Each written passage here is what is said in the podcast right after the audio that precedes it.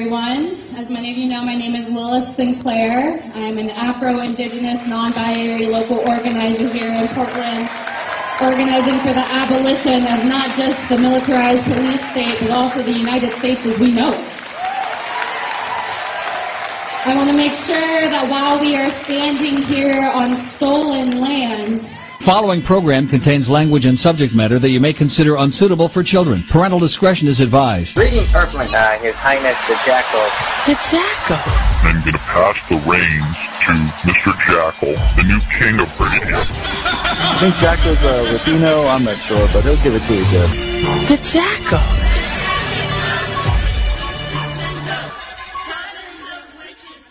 Welcome one, welcome all, welcome friends, welcome foes, once again to another episode of Inside the Jackal's Head, right here live on PSN Radio.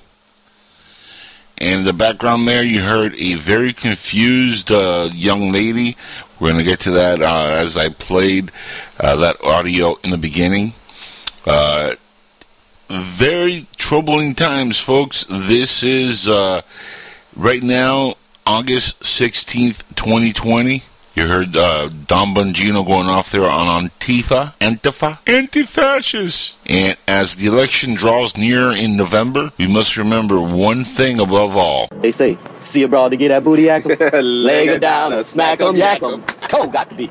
You know? Shit. So joining me in the second hour, we have Frank Jacob, who's joining me on the show here, and uh, this is going to be awesome, guys. He's a, a tremendous filmmaker and uh, is a, uh director, producer, writer for uh, several documentaries, which I actually really have enjoyed over the last few years. Frank also has uh, TV credits. Uh, he's been very active in the uh, media front and entertainment, and uh, he has a documentary called Packing for Mars, which uh, he produced, wrote, and directed.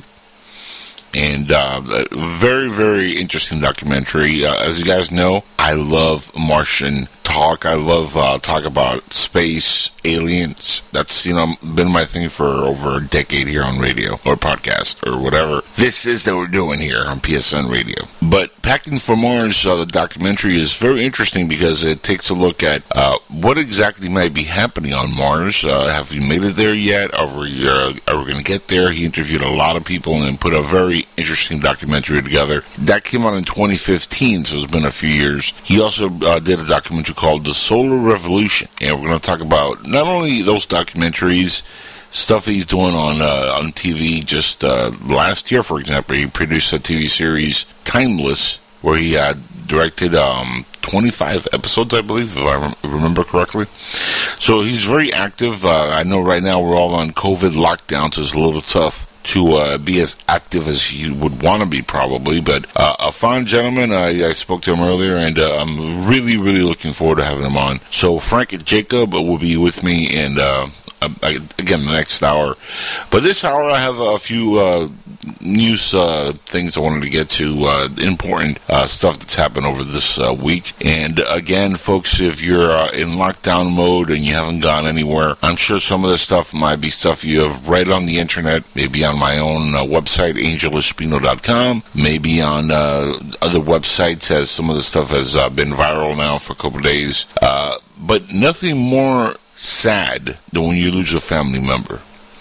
And I just wanted to lead off with this because, as you guys know, I'm a Trump supporter, and I will be voting for uh, Trump, even though I am I'm still, uh, you know, uh, freshly out of, of uh, you know, jumping out of the plantation from the Democratic Party. Remember, guys, I was uh, voting blue for my entire voting life until 2016 came along, and I voted Republican for the first time when I voted for Donald Trump. Now, why did I make that vote? Well, very simple. I agreed with his policies. I thought that the uh, the country needed a, uh businessman to lead the way, and not another lawyer or career politician.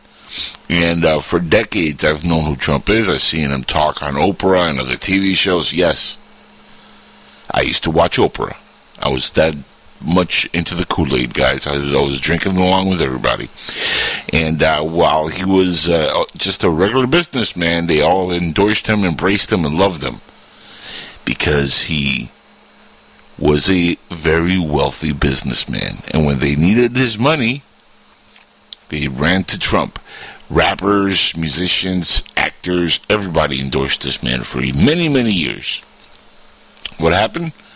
He beats Hillary, says, uh, says some uh, controversial things on a hot mic, which wasn't meant for anybody to hear, but it was actually kind of true when you talk about being a celebrity and how you know some uh, ladies are a little bit uh, on the uh, promiscuous side and they like to throw themselves at some of these uh, celebrities.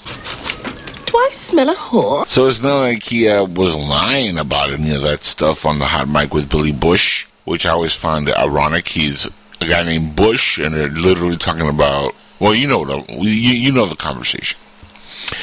Uh, but this week on uh, the 14th, uh, President Trump lost his uh, younger brother Robert Trump, who was 71, who was about to turn uh, 72 on the 26th of this month.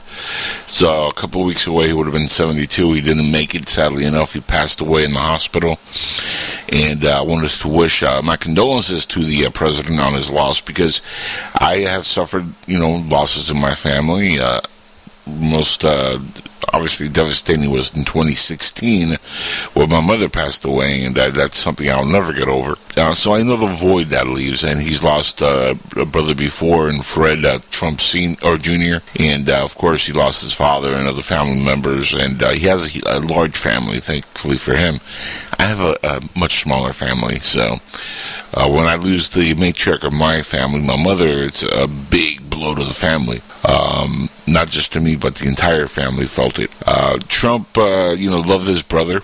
Robert, uh, which by the way, I have a half brother named Robert, also ironically enough. Uh, but Donald, uh, you know, was uh, he said that was his best friend, and uh, you know, and he was going to miss him. Uh, and he said he was a great person. And I mean, I seen a lot of you know stuff on Robert Trump. Seemed like a nice enough man. I never saw anything uh, you know crazy or written about him or anything like that.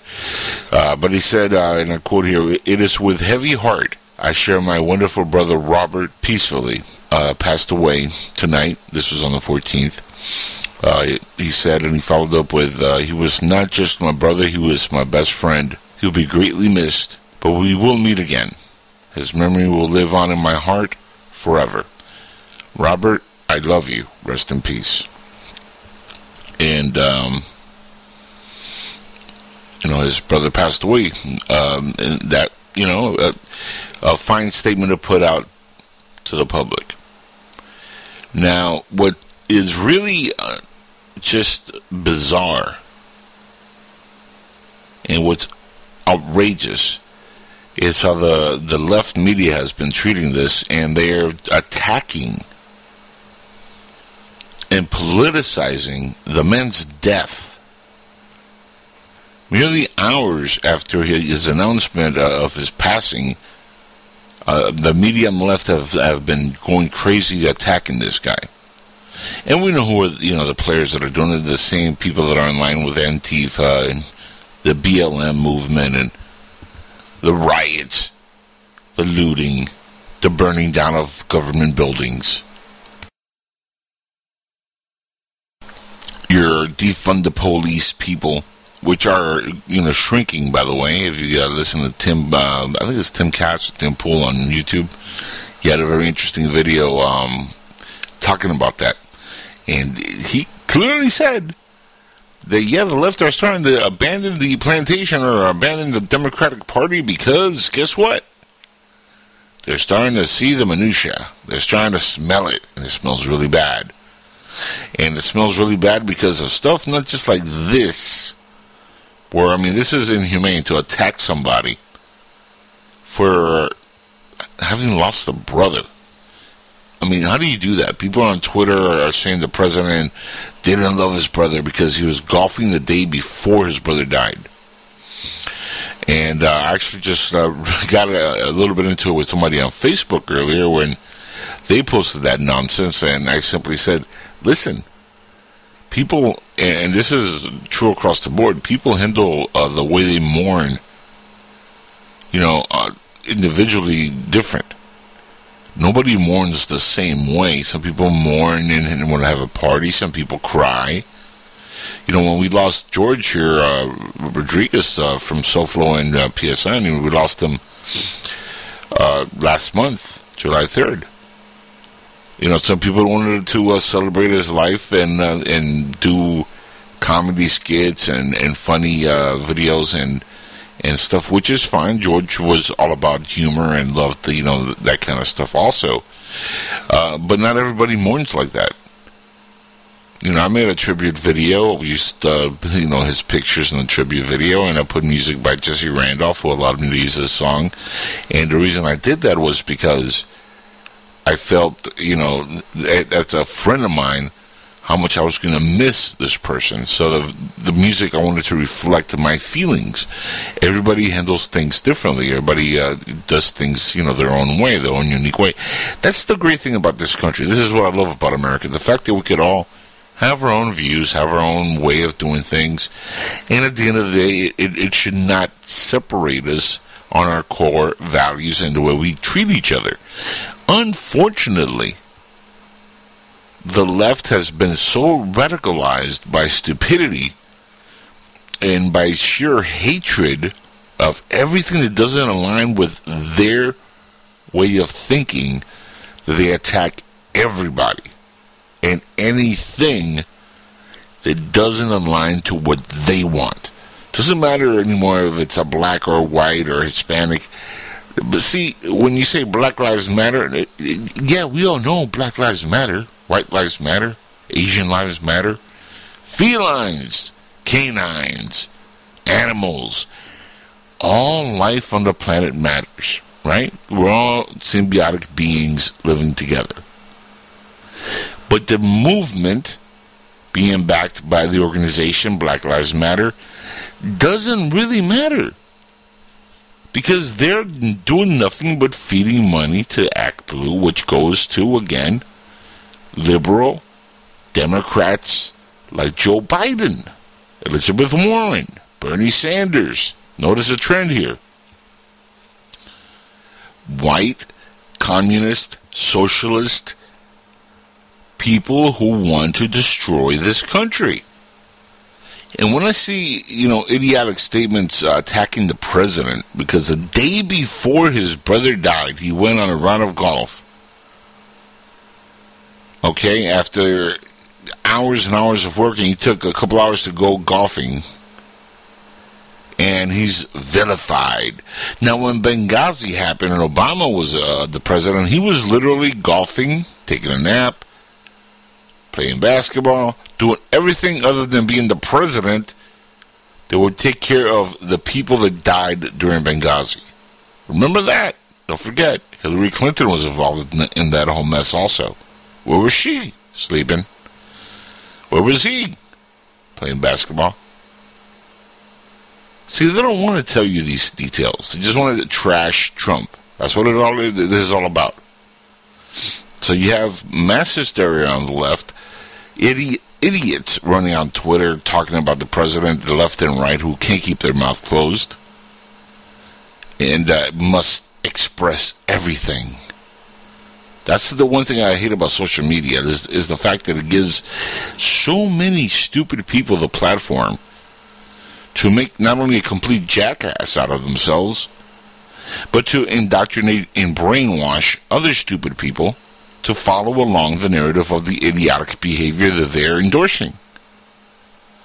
It, I mean, it boggles the mind we've made it this far without blowing ourselves to smithereens in this world because honestly, we're on the page of stupidity when it comes to a lot of people in this country, and it's a sad statement because, well, you know, for the most part, individual people are very bright. But as a collective, we could act very stupid. Now, the audio that you heard earlier uh, on the show here, I want you to listen to it again because this is part of the systemic problem in this country. And, uh, you know, when you talk about uh, open borders, you talk about people coming in and flooding the country, this is why we need to vet the borders better. This reason is the reason why Trump is for cracking down on illegal immigration. Because it's not just the parents that get in, but they have children here. they indoctrinate their children with the same hatred that they came into this country with. The see, remember, folks, the idea for these people is not just to come here and assimilate and become part of the United States. No, like I played on a clip last week. The agenda is to take over, radicalize, destroy this country, and make it into what they want. So I want you to listen to the just the very beginning again because it really is fascinating. Check this out. Hi everyone. As many of you know, my name is Lilith Sinclair. I am an Afro-Indigenous, non-binary local organizer here in Portland, organizing for the abolition of not just the militarized police state, but also the United States as we know it. The abolishment of the United States as we know it. I mean, they're not playing around. They're telling you right off the bat what this is all about. You're talking about losing the country. That's exactly what, what happens here and what's happening. We're losing the country. They're trying to abolish this country. And for all you idiots on the left who are, you know, just your mild liberals who are like, yeah, they fund the police. They all they do is kill black people. That's all they do. They, just man, they just go on. They just find a black person. It's like we got to kill a Negro, so let's kill the black person. That's not what happens at all, ever. Nobody goes out there and says, "Hey, you know, I got a itch to kill me a black guy today." Yep, I'm gonna go on and I'm gonna shoot me a couple of uh, darkies, and then I'm gonna go get my squad car and get myself some uh, Taco Bell and rub it in. Uh, that they're going back through the border and then I'm going to give me some Mexicans because, as we know, they're all one race. Nobody thinks that. No police officer thinks that. Even the guy who kneeled on George Floyd for 8 minutes and 46 seconds did not think that. The last thing I'm pretty sure he left his house thinking was, you know, I'm going to kill this guy named George today, uh, Floyd, and uh, I'm going to kneel on his head until he dies from it situations sometimes happen. People react sometimes in the right way, sometimes in the wrong way. Obviously, what happened to George Floyd was a disaster, and uh, there's definitely manslaughter in there. Uh, you know, the officer needs to go to jail. He needs to do prison time. There's no excuse for what happened. But to get this carried away and turn it into months of rioting and looting and all kinds of stupidity and attacking the president who had nothing to do with it is sheer insanity. And it tells you why we have to be very careful in the next few months when election time is here that we don't get suckered by the left into mail in votes, guys. This is the new hoax now for 2020. Trump wants to derail the mail system. He wants to take down the USPS. He wants to defund them because he wants to steal the election. Let me explain something to you, uh, people who don't understand the way the election mail in ballots work. The envelope itself, you don't even have to open it up to see who you voted for. The back of the envelopes have a code on them. In the code, has two letters. One has each. D for Democrat, R for Republican. Based on your registration as a voter, you're going to get one or the other. D for Democrat, R for Republican. If you're trying to rig an election, okay, one way or the other, whether it's Republican or Democrat, and you want to just do it easy, just get all the ballots to say one or the other and throw them all away, set them on fire, throw them under a bridge. Do what you will. And you can get rid of thousands of voters that way. They'll never know any better. They mailed in their vote. As far as, as, far as they know, everything uh, went to plan and they just lost. They have no idea. There's nothing secure about mail-in votes. In fact, uh, the states that are that have endorsed mail-in voting have all been a nightmare. New York had a nightmare with mail-in votes. I mean, they're still counting votes for. They're going to be counting votes for months on some of the races they had there. You know, Ocasio Cortez uh, won. Uh, I'm pretty sure that was rigged because everybody hates her guts, and somehow she won by a landslide. How does that work? Even the people in that area are like, "Yeah, we don't understand how the fuck that works." I mean, uh, uh, there's no reason for it. I mean, she uh, she took away jobs, took away money. She's uh, done nothing for the area whatsoever. All she's done is gone to Congress and and fight for people uh, that are coming here illegally and uh, talk crap about Trump. That's all she's done for, for, for what two years. But yet she went on a landslide and being one of the most hated people in Congress. How does that work? It was rigged. It was rigged from the beginning. Remember, look at the people that were back there, the Young Turks, or as you know, I call them the Young Jerks, um, Stank and all those uh, clowns over there and uh, the Socialist Democrat group that she belonged to, they were all back. You know, they they put her in that position. Remember, the story is her brother uh, sent in a uh, an acting gig request for somebody who was going to play a politician.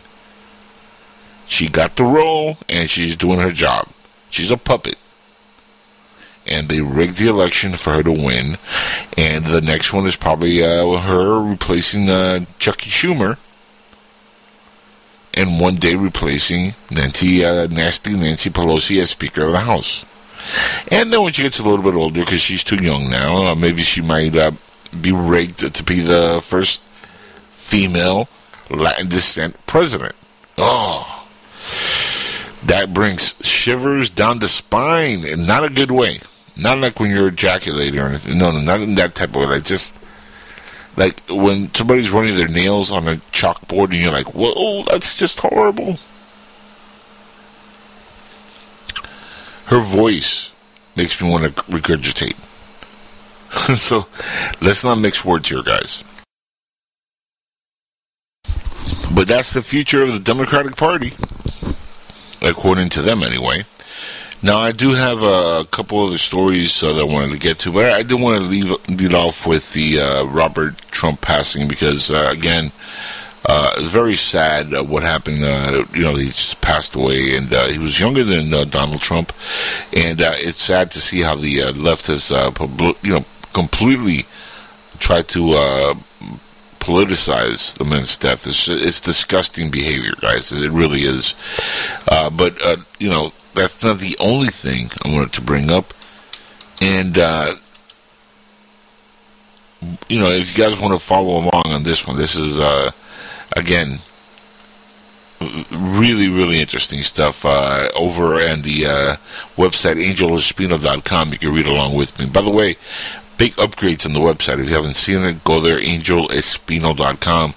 A whole bunch of news uh, articles on there posted now, and uh, it's only growing bigger and bigger by the day, so please check out the website again, angelespino.com. And of course, uh, check me out on patreon.com forward slash angelespino. Now, uh, Marco Rubio, little Marco, remember him here from Florida?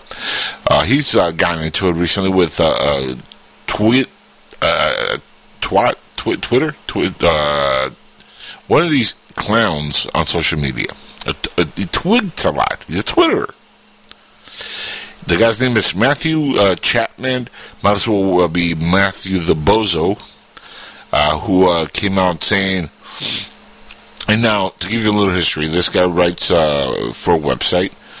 Um, I'm not going to really mention them, but you can check out the website on the on the actual page, angelespino.com, if you want to follow along. Again, um, he said that, uh, and he blasted Marco Rubio for cracking a COVID 19 joke on Twitter. And uh, the, the soy boy from Texas, named Matthew Chapman, uh, thinks that he knows uh, so much that he had to put his two cents on this. And, and he said that, uh, and I quote here, he, he said, and guys, this is funny. This is I'm going to first lead off with what Rubio said, and when you see the image, you're going to understand why this is funny. He said, "I think I found a way to get some of the people who want to cancel football this year to change their minds. But we will have to uh, make a few equipment and uniform changes. Apparently, this new equipment makes COVID a non issue. Now, when you look at the uh, image, you're looking at a bunch of Antifa members dressed in, you know, black uh, gear, helmets on.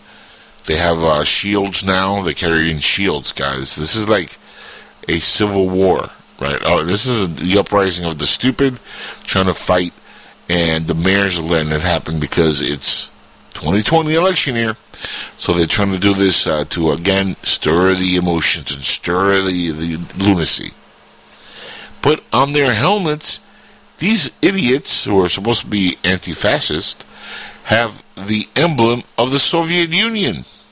You know the uh, actual uh, the the actual emblem. I'm talking about like the old, not Russia today, the old Soviet Union with the hook and the hammer. Right? Remember that? Well, that emblem is literally on the helmets of uh, these Antifa thugs. Now, why is this funny? Uh, because they're literally telling you they're communists, they're socialists. This is what they want. They're communists trying to take over the country. And Matthew Chapman, who is a game designer, science fiction author, political activist, and he's from Texas, so he wears the, the Texan hat. But really, what he is is a socialist communist loser and a fool. Okay, so what he wrote, which is absolutely hysterical, he said that Republicans have repeatedly tried to blame COVID 19 outbreaks on civil rights protests to try to shift the blame from Trump's push to reopen businesses early. Even though studies have made clear the protests have negligible effect on the spread of the virus. Well, isn't it then that just a coincidence? And let me explain. Isn't it just a coincidence, guys? Now, this is not the quote. The, the quote ended with the spread of the virus. This is not me, Angel, telling you. Isn't it a coincidence that the main spikes of the virus are in states that are heavily being rioted? New York City. California has several cities that are completely shitholes. And guess what? They're where the main spikes are and main protests. San Francisco, one of them. Uh, Portland, right? In Oregon. We got Portland. Florida, my hometown. Georgia, where all the spikes are happening, all the protests are happening. But see, the narrative left is they're peaceful protests. Folks, these have not been peaceful protests. Unless you're Stevie Wonder or somebody who has never been able to see in their life, you would, you know, have at least some kind of clear vision to be able to see what's happening. Not one of these uh, protests by Antifa or by Black Lives Matter have turned into anything peaceful. In fact, in Seattle's chop zone, that would have continued and spread further until it started reaching home for Jenny Durkins. That's when it became a problem, right? When they showed up at the doorstep and they're like, yeah, time to get out. We're going to uh, screw with you next. Until it's in literally in the doorstep of the same people endorsing these people, they don't care. Chicago, Illinois, you have uh, Lori Lightfoot, aka Beetlejuice herself. You think she gives a crap about what happens in Chicago or, or in Illinois? She doesn't care. These folks are all about defunding the police, destroying the structure of the inner city because they want to scare people into voting their way and not for Trump, which might be the way they're going to vote. It's all about swaying the election one way destroying the infrastructure, making the spread of the virus get worse and worse and worse, and then saying, oh, it wasn't us, it was the people going to church. They're spreading the virus. Those evil church doers and their belief in God. How dare you put God over science, over emotions? How dare you?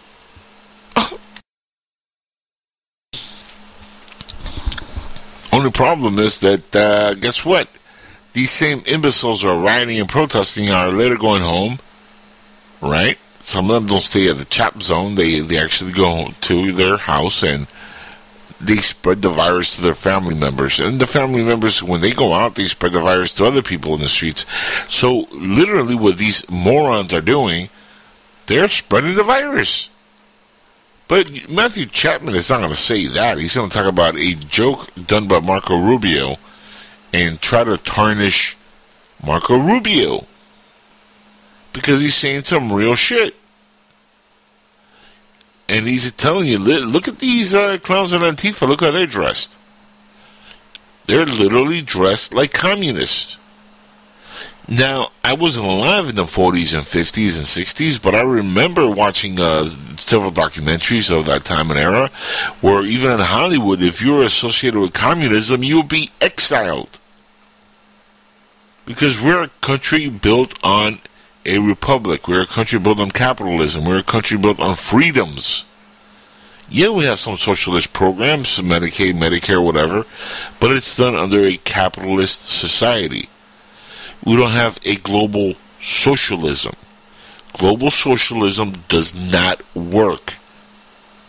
Never has, never will.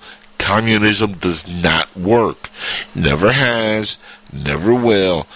All it leads to is more fighting, more people at war with each other. The Middle East has been at war with each other for hundreds of years because their ideology is all screwed up because they can't get with one program. They have everybody shooting at them from different angles, so they're they're constantly fighting with each other.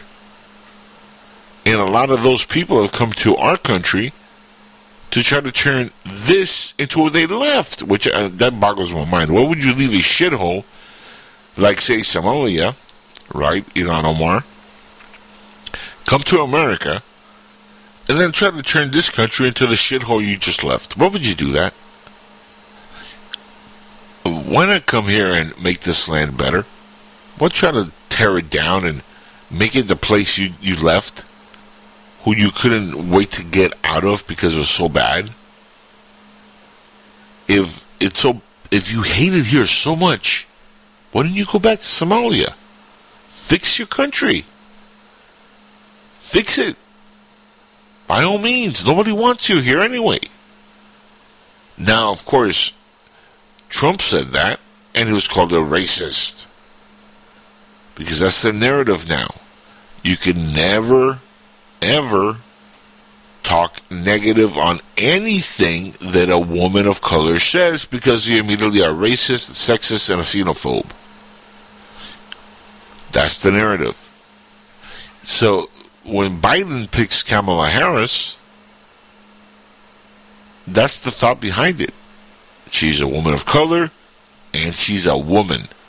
Notice she's trashed Trump repeatedly. Right? The moment Trump said anything or Mike Pence said anything, they were like, how dare they talk about her? See, they're sexist pigs attacking a woman. But this chick has had months trashing the president. He makes a tweet about her. All of a sudden, he's a racist, sexist pig. So, in other words, they're laying the foundation for it's okay for the woman to talk shit uh, about men or about the president, but you can't defend yourself. You're now a slave to that woman. She controls the narrative, and if Biden is elected, Kamala Harris will control the country and she would do it with the puppeteers behind her, behind the scenes, really running the show. In other words, folks, you will be nominating puppeteers, not her, not him, because he can't make a coherent sentence uh, to save his life, and she is a yeah, I'll do whatever you want me to kind of candidate. She caters to everybody. Why? Because she is, like Hillary, sold out to the extremists. She sold out a long time ago, folks. A very long time ago. And she was so bad during the Democratic uh, nomination that, well, what was she, uh, like one of the, uh, I guess, I, I, don't think she was one of the first that dropped out, but she dropped out pretty much uh, late into it already when she figured out, yeah, there's no way I'm going to get any of the uh, votes to uh, be the nominee, and that she decided to to leave and uh, drop out. So a person who couldn't win the nomination was uh, not receiving more than what two or three percent of the vote back then. Even with African Americans and black people in general of all nationalities, because black people are from Jamaica, they are from Haiti, they are from other parts of the world, not just Africa. These we got black Mexicans. Go figure, right? I think Russia might be the only place that doesn't have black people. I don't know. Maybe I'm wrong about that. Maybe, I don't know. Uh, but black people come from everywhere, and she pulled horribly with black folks. So much so that she didn't even have the support of the Democrats or the black folks.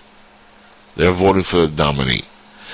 And she said about Joe Biden that she believes the women who accused him of sexual impropriety. Let's say he was improperly abusing women. So I don't get sued. But the charges or allegations against him are that he stuck his two fingers inside a woman's vajayjay. And to me, that's kind of like rape.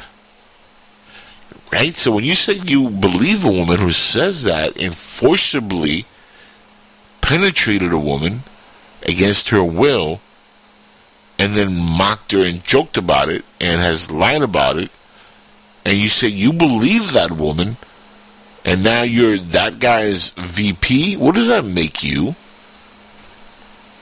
I mean, where, where do you stand politically if that's the uh, the person you're going to vote for? Are you okay with knowing that this uh, president has a VP who endorses rape? and is, you know, endorsing a rapist as the president. Not only that, uh, we have also Kamala Harris, or Kamala, or however the hell you're supposed to pronounce her uh, name. We have her uh, locking in uh, how many people during the 90s uh, and 2000s uh, there when she was a prosecutor? How many black men did she lock up? A lot. It's almost like she went after them. And she used the crime bill ironically enough, set up by Sleepy Joe in 1993 and, and, and signed into law by Bill Clinton in 94, where they called black teenagers super predators. That's on YouTube. You can look. You can hear Joe Biden say it himself. Just do your own homework. You don't have to take my word for it. Go on YouTube. He called black teenagers super predators. He, he was talking about they want to beat my mother with a baseball bat and beat my brother and beat. Joe Biden is a lunatic but he has been involved with a lot of the crime bills from the 70s till, you know, when he was vice president, which targeted African American youths. So when you're talking about making him the president, you're talking about a guy who not only that, he eulogized a member of the Ku Klux Klan. He was friends with many KKK members. He literally said that President Obama was the first black man who spoke well. Really, Joe? So no other black man in American history, in, in the hundreds of years that this country's been around, no black man speaks well. Other than Obama, who ironically enough is half white. And actually he's more white because his mom was white, and his grandparents were white, and he was raised by his white grandparents. Well, he did spend time in Africa with his uh, black dad and was uh, indoctrinated by the uh, Muslim Brotherhood who are part of this whole shenanigans and are behind a lot of the Black Lives Matter organization and Antifa organization. That's right. That's who is behind this entire thing. The clip I played earlier, the clip I played last week on the show, those are from people in the Muslim community.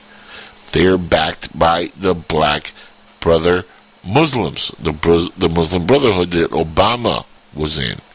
Same individuals who are trying to destroy this country. You heard it from their own words. Their job, their agenda is to overtake this government and destroy this government and replace it. Now, if you're okay with that, and you want Sharia law, you want all this nonsense, by all means, vote blue.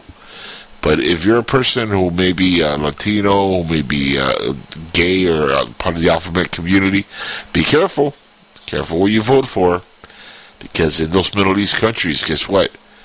You get your heads cut off. They don't like you. They're using you because you're you're emotional and you get you go and you vote for the left because you think the right hates you. That's the truth. But the truth is they hate you even more. They cut your head off. So far in this country, not many beheadings of the alphabet community. Last thing I saw, they're pretty well accepted. I mean, they run Hollywood for the most part. What, 80, 90% of Hollywood is gay or lesbian or somewhere in between? The elemental P people? You know, uh, so let's be realistic here, guys. You're literally, or guys, girls, and you know, fluid individuals. Look, if you want to be a number two pencil, be a number two pencil. Whatever you want to label yourself as, be that. That's fine. I have no issues with anybody's orientation, wish to be whatever they, they want to be. But just be careful what you wish for. Because you might get it and it might not be as sunny and rosy as you expect on the other side. There's, uh, you know, mounting and mounting and mounting evidence that they don't like the alphabet community. They don't like white people. They don't like individuals who think differently from them. And you want to see some of the mounting uh, evidence? Go read the Holy Quran. It tells you right in there. Their job is to destroy the infidels who don't follow Allah or the Quran. That's it. It's not to assimilate and be peaceful. It's to destroy and make you believe what they believe. And if you don't, you're gone. So the days of cross-dressing, if you're decided you want to be transgender, are going to be over for you, unless you want to lose your head. But if you want to keep your head and you don't want to get killed, I suggest you vote red because Donald Trump ain't trying to kill nobody. All he did was he said, "Yeah, you know what? I don't think uh, you should be able to have taxpayers pay for your sex change if you uh, decide to have one after you did your time in the army. We'll give you your pension. You're still a soldier. We love what you did for the for the country, but." To actually say, yeah, I want to cut my penis off and I want a taxpayer to pay for it. That to me, uh, you know, or I want to attach a penis to my body and I want you to pay for it that's just outrageous, and it should not happen in any country. That's a cosmetic change to make your insides feel better. That's not a life or death situation. Having your legs blown off in war, that's a situation you need help for. You know, post traumatic stress syndrome, that's a situation they need help for. Money should be thrown at veterans to help them where they actually have a problem, not to change the uh, the the working utensils of the person because they they're emotionally detached to their private areas and they wish they were born different. You know, if you want to be different, by all means be different, but pay for it yourself.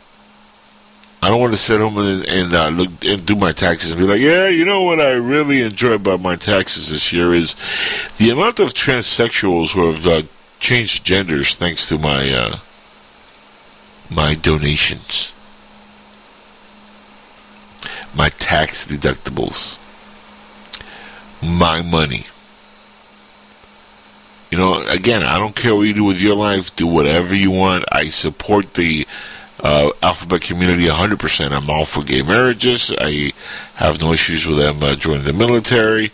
Have no issues with them living their lives. I have friends that are gay, friends that are lesbians. Uh, hell, I even know a couple of transgender folks. No issues whatsoever.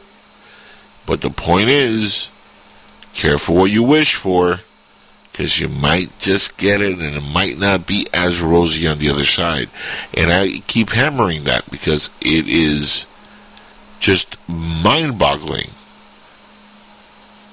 the stupidity that comes from these folks. And the cancer culture continues and continues and continues. And uh, Matthew Chapman, you're the jackass of the week for making, uh, you know, really an important uh, statement set in a sarcastic way by Marco Rubio into an attack on Marco Rubio. When he is pointing out the emblems of communism on the Antifa helmets. Again, guys, I'm not making this up. Go to my website, angelespino.com. It's posted right on there, including the page where the guy does his most harm. And uh, I, I, can't stress it enough. Now, another nugget of lovely joy dropped this week, and I, I have 10 minutes before I go on break here, by the way. Now, this comes, of course, uh, we uh, we all know that the FBI is in hot water when it comes to a lot of uh, the stuff that's happening. And uh, the hot water and the mess is uh, done by their own stupidity, once again. And uh, the stupidity goes like this they faked the Russian hoax to get Trump. And now the shoe's dropping. FBI lawyer Kevin Clinesmith, or Kleinsmith, Ku Klux he looks like a member, uh, actually pleaded guilty. So there you go, a leftist. And by the way, he was part of the Mueller group, right? And he, uh, well, veil is dropping. The 2016 hoax keeps dropping uh, more nuggets of lovely joy as now former lawyer, FBI lawyer, Kevin Clinesmith, is expected to go to prison for pleading guilty after admitting that he doctored a document used in the application process authorizing surveillance against form a candidate back then named Donald Trump. And uh, the Trump campaign aide, part of the first criminal case brought to the U.S. Attorney uh, John Durham, uh, who's uh, overlooking the case, said his investigation examining the origins of the uh, Russian probe signaled out Kevin's involvement. The Department of Justice Inspector General uh, Michael Horowitz had previously outlined Clinesmith's conduct in, in his report released last year examining the Russian investigation and referred Clinesmith to the DOJ for prosecution. After finding he had altered an email from the CIA that was used by the government in the final FISA renewal application authorizing surveillance of former Trump aide Carter Page. According to criminal investigations, filing made public on Friday, just a few days ago, Clinesmith pleaded to one felony charge making false statements. In other words, he lied and he doctored evidence to go after Trump. He will be pleading already has pleaded guilty. Clinesmith's attorney Justin uh, Shur uh, told ABC, and that's S H U R, Justin Shur told ABC News, as reliable as they are, in a statement Friday that he said Kevin deeply regrets having altered the, the email. It never uh, was his intent to mislead the courts and his uh, or his colleagues, as he believed the information he relayed was accurate but Kevin understands that what he did was wrong and accepts responsibility. There you go, folks. He never checked to see if anything was real. In other words, he said, Yeah, we need you to sign this. We're going to go after Trump. Okay.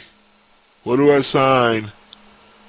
The news of Clinesmith's uh, plea was the first reported by the New York Times.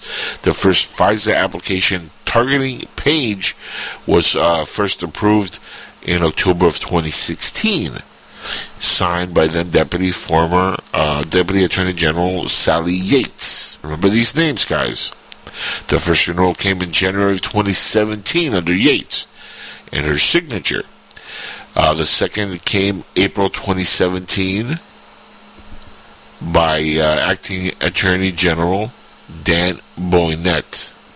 The third and final renewal application was filed under the signature of Deputy Attorney General Rod Rosenstein in June of 2017. All these folks lied. Because remember the whole Russian gate was a lie. Clinesmith um, alteration only impacted the final renewal of the application in June 2017 and was uh, not relevant in the earlier FISA warrants that Horowitz uh, reports uh, last December uh, outlined numerous errors and omissions by the FBI agents who handled the application for Page and the DOJ. Subsequently declared the final two applications were including one implicating Clinesmith while declining to take a position on the first two applications. In other words, yeah, folks, he might be doing some time. Now, Barr's uh, announcement came just hours after President Trump uh, sing, uh, singled uh, that he's impatient about the lack of action taken by the Justice Department against the political opponents. Uh, I'm going to quote here. Trump said, "We're not going to do anything inappropriate before the election, but we're not being dictated by this uh, schedule. What's dictating the timing of this are developments in the case." Barr said. Uh, and I quote here, he said, and there will be developments tomorrow.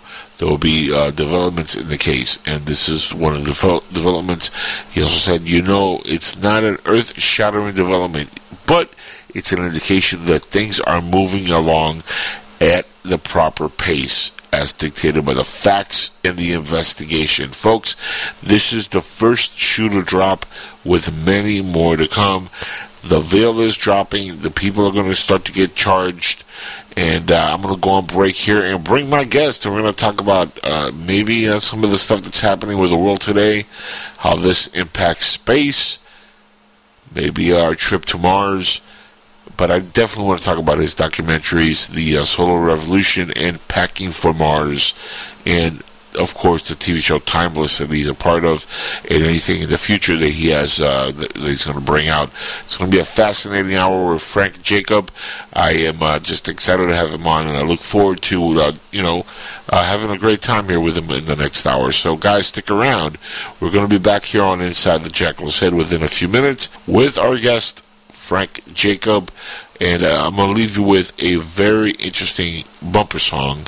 It's called Quarantine. Holmes. And it's a Bone Thugs-n-Harmony. Kind of a friendly fan remix. Tell me what you gonna do. You can't go play outside. Boredom comes for you, cause it's gonna come for you. Tell me what you gonna do. You can't go run outside. Boredom comes for you, cause it's gonna come for you. Cause of this virus, people buying up with then hit Target. But they like they don't got it. Went through five bags of lay. That was just one day. Three juices and a Pepsi and some Krispy Kremes. Been in stock for a week. OMG, I'm smelling feet. These kids drive me crazy. I'm about to go out and see. God bless you, quarantine with the parents, and they asking silly questions like, whose kids are these? Boy, I hope you took a DNA. Cause you met that girl off that back page. I told her it was Instagram, but whatever, mom. Do you Hulu or oh, Disney Plus? Ooh, nothing to do. Kids out of school. When they go back, they're gonna be dumber than they was. Waiting on checks from Donald Trump. Pay up. Quarantine, quarantine, quarantine, quarantine. Every day, every day, every day, every day. Quarantine, quarantine, quarantine, quarantine. Every day. See you at the strip club.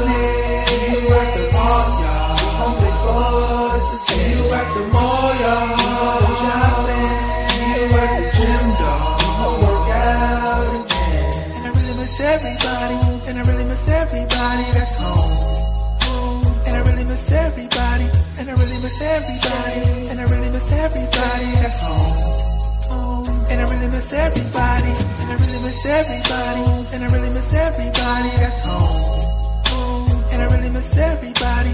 And I really miss everybody. And I really miss everybody that's home. And I really miss everybody.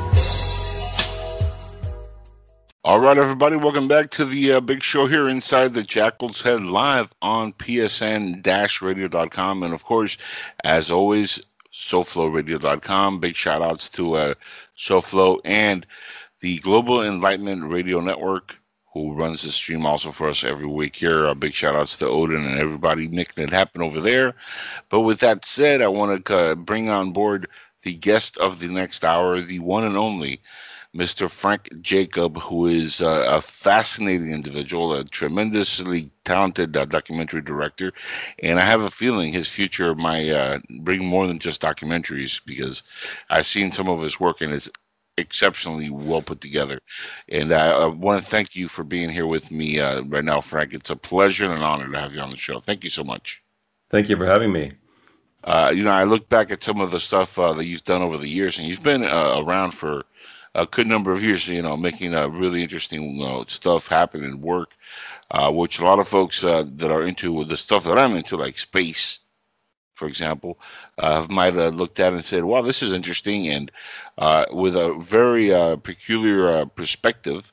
Uh, I know that uh, you know some of the uh, the stuff you've done has been documentary style, obviously. but what kind of got you started in wanting to produce this kind of medium going forward and starting off?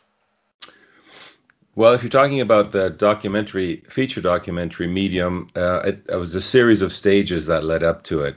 Mm-hmm. O- originally, I was um, into music and I started to um, in my career, actually, my professional career in the arts was as a musician. So I, but I had this, uh, you know, I mean, I when I was in when I was still in school, I I took a film course and I did I made a, my first ever film, and it was actually quite successful. I I got a I think I you know really caught the bug for making films then, especially since our um, our teacher you know gave us the pleasure of sitting I think for a, a month or two and just watching films for the course. And I got to sort of study filmmaking in that sense. So I had this inkling that I would one day return to that medium. But at the beginning, I felt music was sort of my muse, and I, um, I, I created original music. I learned about studio recording. I went on the road with a band. Uh, I toured around in Canada for a while. And eventually, I came full circle back into um, producing or making videos at about the time when you know music turned into a digital thing and suddenly musicians had access to tools they never had before. It wasn't so expensive to make music to record music to make demos. And kind of the same thing happened when when video became digital and you could afford your first you know basic video camera. And you hit you know you basically start experimenting. So for me that was the return to it and i began to make films again and add the musical background into it um, and one day I was sort of experimenting with um, live visuals as well, and I came up with this concept of what I called live cinema, which is mm. where I kind of combined the idea of not just the the visuals that you became used to seeing on club walls that when you walked into a club and there was cool like moving wallpaper as people call it but I hmm. thought it would be it would be cool to take that idea of the moving wallpaper and add a narrative to it so for a few years, I began to film things and try them out, and um, it, it, actually was really quite amazing. But it was a it was a completely uh, it was it was stressful because the equipment you know was constantly like you're you're you were riding really on a razor's edge as you were performing because your your laptop could crash at any second the walls right. would go blank so so you know that was something i did for a while but eventually it led me back into meeting some people that brought me into that were working at the Red Bull Media House, and I I got pulled into the Red Bull Media House editing uh, sports um, shorts, eventually sports documentaries. Eventually, I produced a show called The Ultimate Rush, which was half an hour extreme sports documentary shows. Um, and I, I just, you know, again fell in love with the idea of documentary filmmaking in terms of the reality of things being far more crazy than um, than fiction, because mm. especially in case of sports. So, but but something was was unfulfilling in making films just um, that were short, and I wanted to make something longer. And I began looking for a subject matter, and ultimately, it led to me starting on the road down to what eventually became the film "Packing for Mars." Mm. So Which, that's the, that was the first interaction that I was like, "Oh, this is good stuff." Like, who directed and wrote this? And then I saw your name, and I was like, "Okay, what else has he done?" cool, cool. Well, the yeah. the idea was the idea with a film like Packing for Mars was to. I mean, it always been kind of a a, a, UFO believer, if you want to call it that, or somebody who believed that there was more to reality going on. I'd read some pretty crazy books on um, uh, alternate reality perspectives, like mm-hmm. Jane Roberts, for example. Uh, she was doing something back and she was one of the first sort of authors to explore something called channeling, where she would go out of body and bring in this entity called Seth. Seth would be talking about the matrix in, in essence, you know, which we all have learned to understand in that terminology these days, which was that consciousness doesn't reside in the three-dimensional realm, but actually outside of space-time, and just mm-hmm. uses the three-dimensional uh, um, space to to express itself. And uh, and, and yeah. so that you know that led into all these subject matters, and, and I knew that doing sports films was not going to cut it, so I wanted to dive into that area, and I didn't really know where to go, but I began to go back into some of my past experiences, and one of them was the the book um, uh, Alternative Three, which was triggered by uh, yep. a, a, radio record, a radio show that I'd heard where I heard somebody discussing having teleported to Mars, and that brought that mm-hmm. whole concept back into my world. And I thought, okay, now this this could be a crazy film subject matter, not something usual. You know, if you're going to go to the pain of making a movie and it's pretty grueling to do something of a, of a good quality, then that seemed like a subject well worth exploring. You know, it's funny. Uh, the you know the fact that this is what focused you on Mars, uh, the the mental aspect as well as the physical aspect. I recently saw a film which was uh, called Beyond the Sky. I don't know if you're familiar with this movie. It's uh, about a uh, person who was doing a documentary, kind of like yourself was, and he goes to the to the Roswell uh, you know main part of uh, where all the people go to gather uh, with little alien in you know he goes down there to a convention and he and he uh, meets up with a girl and he's trying to do a documentary on the encounters at Roswell and he has his own alien experience. And in part of the movie while it, it reminded me of your work uh, it was because part of his experience was a mental experience meaning he was frozen in time but mentally he was teleported somewhere, and he had a, a more astrological or, out of body experience uh, where it was uh, almost like if they physically pulled his soul out of his body, manifested it where they wanted him to be. And a lot of the people that talk about going to Mars are talking about teleportation. They're talking about if, you know physically still being here, but remote viewing to Mars. There's a lot of that that's involved. Also, a lot of the uh, alien abduction deals with people having uh, memories that are possibly uh, experiences that they're having out of body with entities. And as I've reported over the years on this very show and other shows I've done in ufology, this is a theme that keeps coming up over and over again. So when I see it explode in documentaries, I'm like, you know, this is uh, important information, uh, which to me is more important than somebody saying, yeah, look at all my UFO pictures. They could be done on Photoshop you know, because these are real people having real experiences, and that's what I think is fascinating about documentaries like the one you made. Yeah, thank you. Well, I, I think that that subject matter uh, was, and one of the things I wanted to say that triggered me to make the film was that I'd noticed um, at the time that a lot of this kind of material isn't really covered.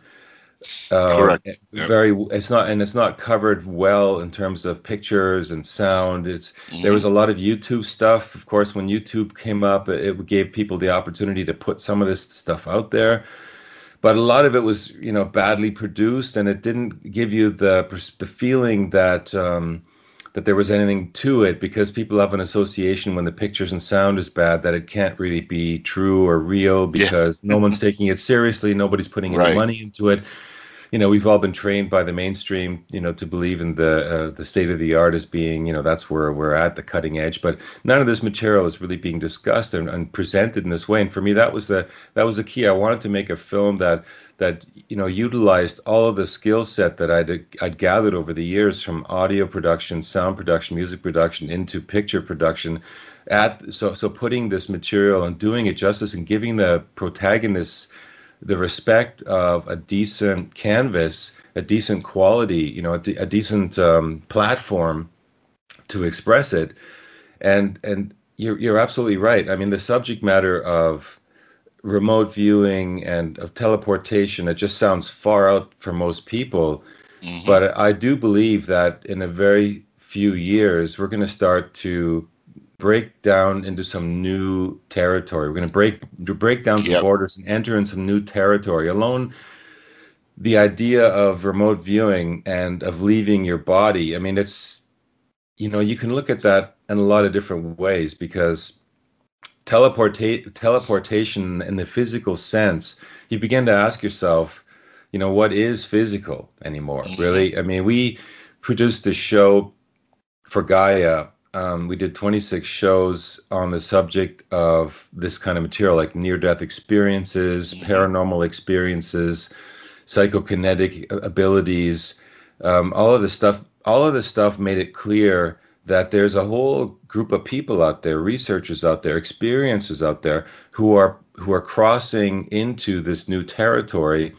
There's even somebody right now, a research group developing something called the soul phone, which sounds hmm. far out. They're actually, you know, 99% certain that they've made contact with, um, yeah, personalities that have crossed the death barrier, the hmm. physical barrier into the other dimension, and have retained their consciousness and are interested and eager to express that back into our dimension so that they're developing this thing called a soul phone. And it sounds wild, but we had um, Hans Otto Koenig on our show on Timeless was what it was called. And right. he was showing recordings that he had done using technology he developed, which ultimately turned into television, audio, visual expressions and communications back and mm-hmm. forth. Uh, and it was undeniable that it was real and that was going on, and that was something from some dimension communicating. So, when people talk about remote viewing and teleportation, a lot of the terminology crosses over into the same terrain. Right. You know, it, it's uh, ironic uh, that you know this is a subject matter we're talking about because I myself was a skeptic on the uh, the whole idea for many years until I had a, a, situation happen to me in 2016 where it opened my eyes to the possibility of the soul being real, uh, the the afterlife uh, being more real than I ever thought could be possible. Uh, I lost my mother in 2016 to cancer, and my father and myself were in the hospital room with her until she took her final breath. Um, I was arguing with a nurse who had given my mother bad medicine the night before and caused her to slip away, uh, probably earlier than she would have died. Uh, my father was holding her hand. As I'm arguing with the nurse, my mother passes away. My father, not a very religious person, uh, not a person who uh, was ever an advocate to go to church every Sunday or anything of that nature. You know, he's your typical guy, loves sports, rather watch uh, baseball or football on Sunday than go to church. You know that type of uh, individual. Very, uh, even though he's Cuban, very American in that sense. And uh, ironically enough, he was standing next to my mother, and he literally told me that he saw her soul leave her body, and the the the physical aspect of her body. The moment the soul left, he said her body completely changed, and, and it was immediate. Um, the soul looked back at him, the, or whatever the apparition was uh, that he was visually seeing, looked back at him, and then just floated away and disappeared. And he says he saw this uh, person leave my mother's uh, body, uh, starting like if they were sitting up from the table. Uh, wow. Yeah, and it was uh, like a misty apparition. Now, I didn't personally see that. Again, I was arguing with the nurse. but my father, not a very religious guy, not a Bible thumper he swears uh, by his life. That's what he saw. I have no reason to doubt him whatsoever. I do know that the moment that my mother stopped breathing, I felt a cold spot in the very area where I was standing, which was right next to her feet. And mm-hmm. I felt this incredible cold rush go right through me. The nurse even felt it. And the moment that I looked back, because I felt the cold rush, I looked at my mother's face and I noticed that it had changed. And I said, Oh my God, she's not breathing and that's when we my father looked at me and said she's gone. Like she is i i physically saw her leave the body. And that moment changed my entire perspective on the afterlife. Um, if it wasn't for probably that honestly because my mother was my best friend and losing her you know i i was near suicidal for a bit. If it wasn't for that uh, talk by my father and him telling me that immediately I probably would have been worse off uh, emotionally. But he looked at me with his face like he was stone white. By the way, Frank. I mean, this uh, shocked him to the core, and uh, he said, "This is what I saw." Um, I was always a skeptic. I am not anymore, and, and son, you should not be after. I'm telling you what what just happened. And I said, the moment you saw what you said you saw, I felt a cold spot rush right through the room. Well, and, it's totally totally legit, and it's totally yeah. real because I can tell you, you know, Angel, that there's been I, we've you know discussed this for with, with many many people like i think we had over 75 guests on the show ultimately 26 hours and they're always talking wow. about similar experiences and uh, you know when you're when you're directing and producing a show like that you're just listening you're sitting there listening to this and you're going i can't believe what i'm hearing yeah but it's clear that it isn't just isolated cases. These people mm-hmm. were the tip of the iceberg. They were referencing a body of work that goes back for for decades, uh, that really just um, makes it very very clear that life does not end in inside of we're not we don't live inside only inside of these physical vessels that life is is much richer and, and much more um yeah um diverse ex, ex, yeah or expansive than yeah. than we you know we we condense you could almost say we condense our reality down into these bodies uh, yeah. and to have a limited perspective. We deliberately limit our perspective, our perspective, in order to experience just that set of, of qualities or that set of experiences which are possible within the physical dimension. Um, and many of the people that have that have returned from near-death experiences report on on the kind of ex, the kind of um, yeah multidimensional realm, timelessness, travel is instantaneous, um, and, and the people that are are you know the, the people that are developing this soul phone are are reporting that the the entities on the other side are are you know they're like some of them are scientists. Maybe it's tesla for example. Imagine if you could pick up a phone and you could dial up call your tesla. mom you know or call tesla right? And they're, they're yeah. focusing on people like tesla um, and, and the geniuses and the artists because I guess these you know these people may give first of all they're they're well known to a large amount of people on the planet. And secondly the scientists are uh, interested in perhaps contributing to the um, next step of human evolution because we've been in this sort of on this track of if you look at human evolution and you look at um, the you know the the first uh, forms of uh, of print you know when when they, they say the Bible was the first uh, printed document interesting of course but uh, you know just the fact that there was printed paper at that time and people began reading and writing and exchanging information that's that's been a couple of hundred years, not really that long, um, yeah. but long enough to make you think that hey, you know, that things should have evolved a lot quicker, but they really haven't. We are really not any more complex now than we were. If you look at Mozart's letters back to his father and his sister, and you know, back uh, in the 17, 18, 1700s, yeah you you just you you you see a remarkable intellectual capacity that you could almost say in this day and age has disintegrated. You know, if we're down to tweets of less than 200 characters. I mean, what the, the kind of the kind of um, descriptive passages that Mozart was giving in his letters two 300 years ago, 250 years ago, was, was, was very and the music, the class he would yeah. create classical music in his head while he was in a stagecoach on the way between Vienna and and, and Salzburg. You know, and he, at the end he'd have a finished orchestra orchestra, uh, orchestra, uh, a symphony. I mean, that shows you that we really haven't evolved. In fact, we may have even devolved on certain levels um, intellectually since then.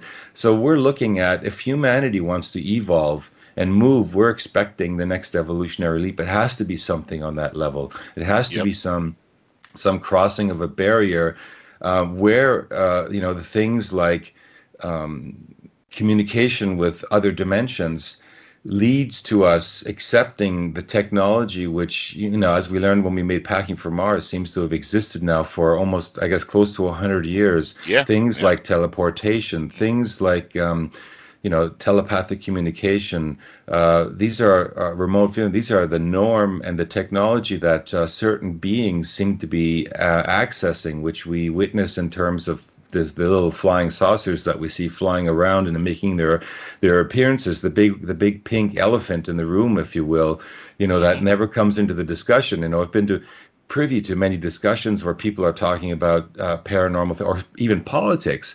You know, how could any politician in our day seriously be uh, be taken seriously who isn't addressing the full spectrum of physical um, experience, and that includes. That you know anomalous thing that's going on around us. There are all over Look the, at the world. Pentagon.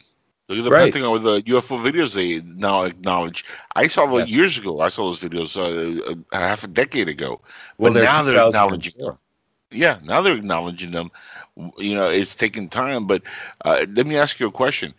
Uh, Do you think while technology is advancing a lot of uh, you know our life uh, when it comes to like things like doing documentaries are a lot easier now because of technology, uh, doing films, you know, doing uh, technical stuff is a lot easier, but it is in a sense also uh, dumbing down the youth because when like you were saying about Mozart and his stories and his letters and how he would put almost a poetic letter together even to write to his parents or his family or his friends now it's a hundred and something characters on Twitter and we we we shrink words down to like letters. Like instead of saying laughing out loud we say LOL I remember when we would laugh out loud and we would just put ha ha now it's literally LOL means laughing out loud. So it's no longer little things. Now it's big words grouped together into like three letters. And it's a whole different language where people don't even understand how to like uh, properly uh, write words down or spell words or how to grammar uh, use grammar properly because they're so dumbed down by the medium that is created which is supposed to help us move forward technologically but it does seem like it's having that dumbed down effect on some people. It's incredible. Well, I mean, I think it's it's uh, sad to say, but it seems Yeah. to be it seems to be a, part, be, be a part of our evolutionary step that it's it's moving and it's like if the universe is expanding, or you know, if you don't want to go into the expanding universe notion, just the idea that physical consciousness is expanding um, or exploring new dimensions in all directions. You could say that on the one hand, uh, there's a group of people developing very, very high levels of consciousness, very, uh, very fine and um, and precise and and um, yeah, very um, yeah. I guess just you know evolved levels of thinking. By the same token, there seems to be a push in the other direction as well. Perhaps it's that there's a group of people that you know we've all heard about these 13 families, the bloodlines, whatever you want to call them, um, that have had access to the to these technologies before we've had access to them and are and have found that there's a way it's irres- almost irresistible for them to succumb to the temptation to utilize this technology for their advantage and part of the very true I guess yeah. part of part of the realization of that advantage is to make sure that you know because they I'm sure they they must know the full um, meaning or the full expression of human consciousness would probably threaten or or impinge upon their ability to have power or control over the rest of us.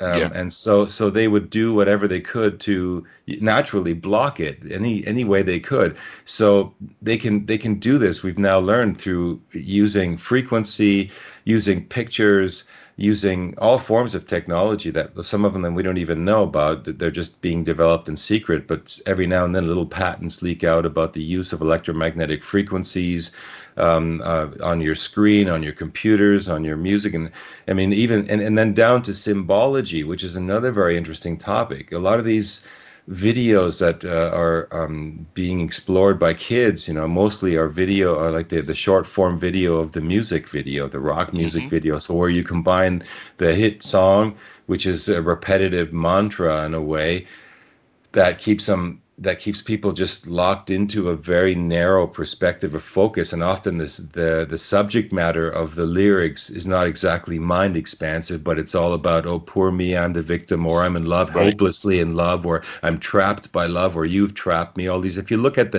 if you listen carefully to the words. it's words part of that victim lyrics, mentality that they're preparing. Absolutely. Yeah, So you've got that, and then you combine that with symbology um, of the, I mean, uh, the the people that um, are you know that they're legendary people controlling the planet, the Illuminati, and all these people. They have certain symbology, and you're seeing that symbology blatantly appearing in the music business, and all these you know you'll see it in a Beyonce or Lady Gaga or Jay Z video. There's all this like you know The- the- the- you know, the emblem. uh, Yeah. the emblem. You know they've got all these yeah. sym- symbols, and a lot of people think it's funny, and there's that people think that that's you know conspiracy is stupid. But you've got to ask yourself, you know, um, why are Why are they people, doing it? why are they doing it? Because it's like Yeah. it's it's a prevalent theme. It's not exactly something that it's like you. Part of you would say that okay, if that theme's going on, what are some of the other themes? Well, there's not really a lot of other themes that are Yeah. that are that are being explored with such a- in such an adamant way, in such a precise way. If you look at the uh, um, the the work by the Vigilante Citizen, for example, I can only recommend people check out the Vigilant Citizen. His website he explores the su- subject of mind control using the sim- symbols and symbology in the music scene very very well. And i if you really are interested in the subject, then start exploring the symbols that are being used in pop culture, and you have to ask yourself why is it that the people creating these videos seem to be such masters of um, of this subject? It's not just a random fluky thing that you know uh, Jay Z saw this in a video and now he's doing it in his because it's cool. Everyone else is. No, these are precise messages. There's you know down to the down to um, The name really of his like- company, Rockefeller. Uh, Rockefeller. I mean, he's, Right. he's telling you right there where he's standing. And Look, and I think part part of the, the method of uh, um, uh, of exploring the stuff of the uh, of these elitists is to demonstrate is to show it to us too, to put it right in front of our faces, because I think it's sort of an unspoken law, or maybe it's even a spoken law, that um, that that uh, these controlling forces in society they have to make the, it a fair playing field. And to do it, to make it a fair playing field, they have to put it in front of us and say, okay, here, people, we're manipulating you guys. This is what it looks like. Um, so speak up if you're not happy with it, and if You you're know what that speak reminds up, me of? That reminds me of the red and the blue pill in the Matrix. When you put your hands out like that, because that's what it is. absolutely, it, that's that's what it is. It's like, hey, it's like in court, you know, um, if you don't speak up, uh, then you're consenting.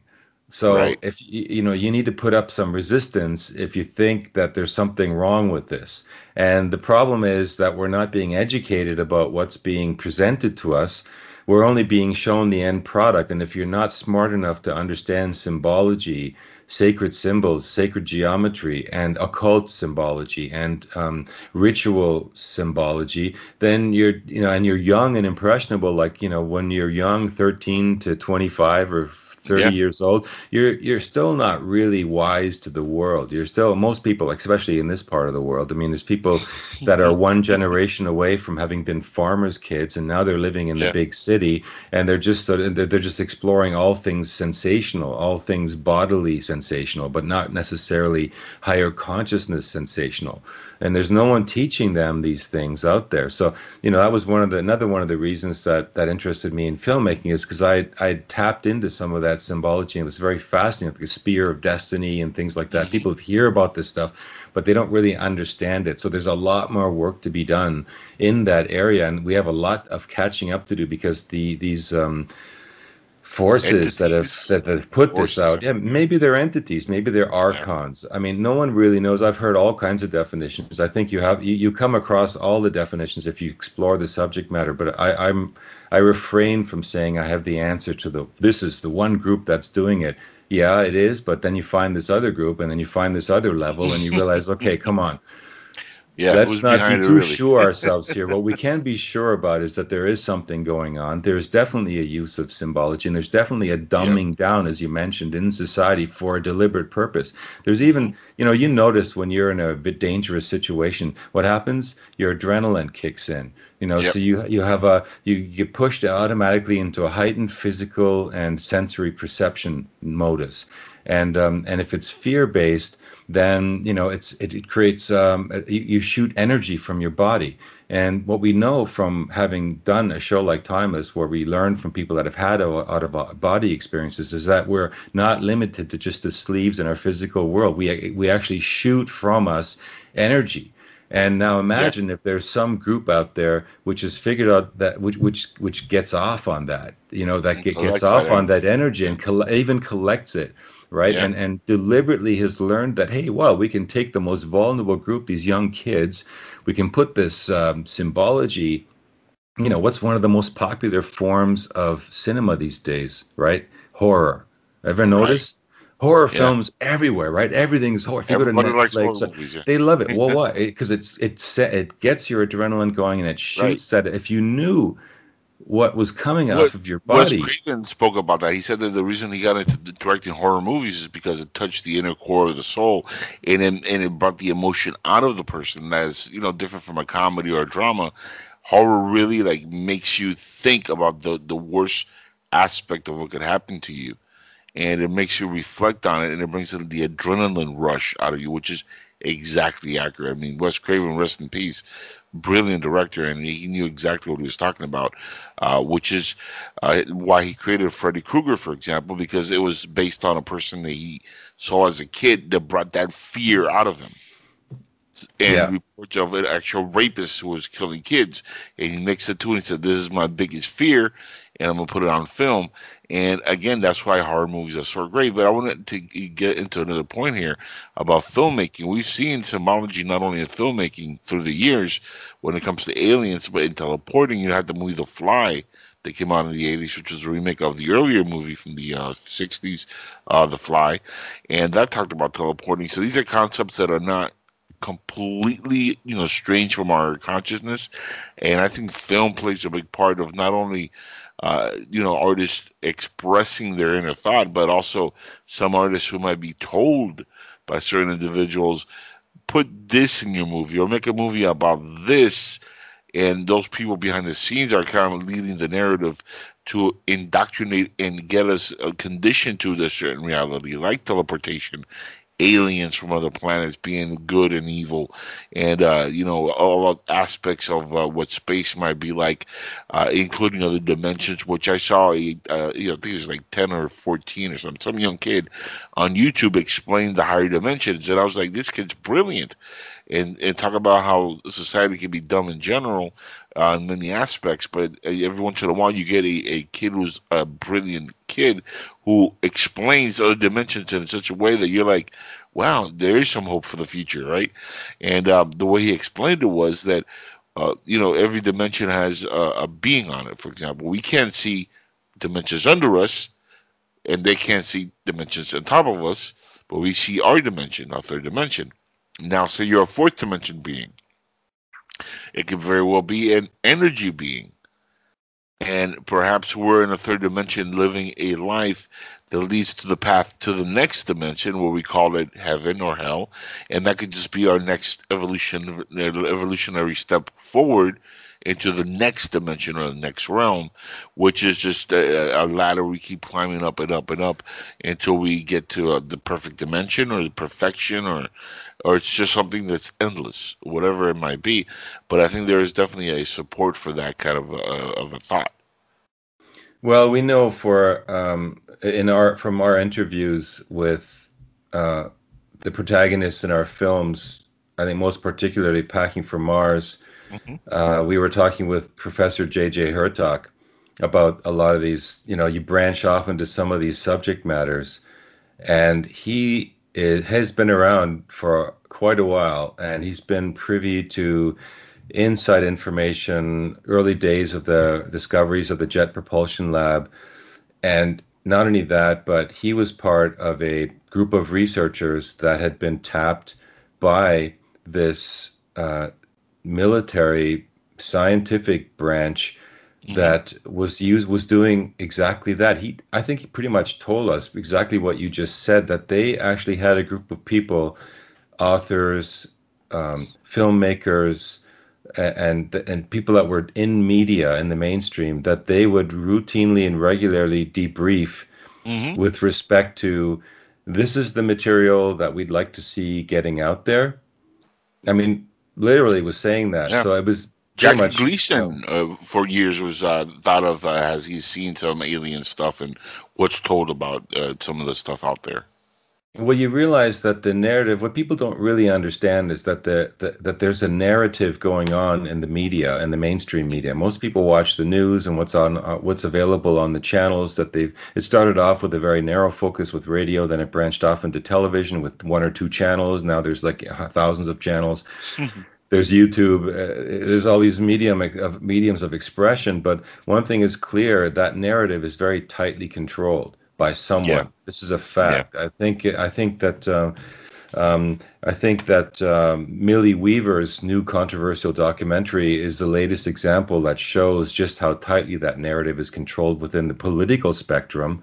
Mm. Uh, she got herself into apparently a lot of trouble by putting that information out there, which is clear that there are, you know, out of the view of society, there are private uh, there's a private sector which is which is clandestine which is a shadow form of of control uh, which uses politics and politicians as their puppets to bring these messages and these ideas into the world that they yep. want to steer um, and i think it's only a matter of time before that isn't really a conspiracy theory anymore but just considered a conspiracy and because conspiracies really are real. So the fact mm-hmm. that, that, that this was going on, and and J.J. Hurtak was talking about the '60s, and we was talking about with respect to what is what then came out in one of the, another one of the very popular forms of cinema is science fiction. Yeah. People like yeah. science. They like a narrative. This is, you know, it, it, doesn't have to always be horror, although there's a lot of horror in science fiction as well. But yep. there is this is a this is the medium of choice for introducing the ideas of an extraterrestrial race that might be out there, or races that might be mm-hmm. out there. That there's um, galactic forces that are, you know, out there uh, which we don't know about, which you know we could be victim to. Uh, that's a very popular, unfortunately, theme is that we are, you know, be attacked by an alien race. We're going to be taken over by a ra- alien race. Anything is possible.